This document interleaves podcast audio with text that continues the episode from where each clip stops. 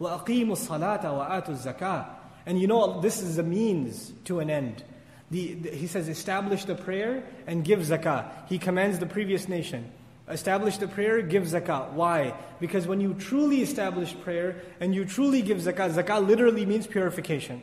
And establishment of salah is establishment of the dhikr of Allah. If these two things are there, you're actively purifying yourself and actively remembering Allah, then you will develop the fear of Allah and not anyone else. Allah is giving them the cure for the disease they suffer right now. It is aqimu salah wa atu zakah. Warka'u ma'ar raki'een. And make ruku' among those who make ruku'. This is very interesting.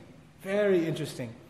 You know Allah Azza wa Jalla in one place in the Quran, tomorrow I'll show it to you. Allah Azza wa Jalla talks about the salah of the people of the book. But when He talks about it, He says they make, they make uh, sajda and they make ruku'. In other words, He changes the sequence. What's the normal sequence? Ruku' and then sajda. With the salah of the Muslims, you all know what comes first. Ruku' and then sajda. So wasjudu, right?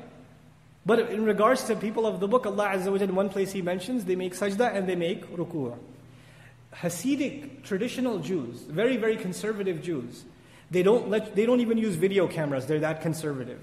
But on YouTube, you'll find, I think there's one video of some, some guy put a secret camera in their prayer services, and they, they recorded it. Their salah looks, looks almost exactly like ours, except there's one difference. They make sajda first, then they make ruku. First they make sajda, then they make ruku. Subhanallah. And Allah mentioned, when He talked about their salah, He mentions the, their sequence. Sajda first, ruku' second. Now, in this ayah, Allah told them, they make ruku' too. But this time Allah said, وَارْكَعُوا مَعَ الرَّاكِعِينَ This time you, you've been making ruku', but now it's time for you to make ruku' with those who are making ruku'. In other words, who? The Muslims. This time you're supposed to join these people who are making ruku'.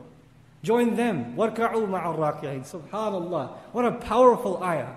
You know, and he, he told them, establish salah. They said, fine. Atu zakah, yes. Oh, with them. Up until now, this is very, this is the last thing I'll share with you. In these in these ayat, Allah has still not declared them a separate nation, and the Muslims a separate nation.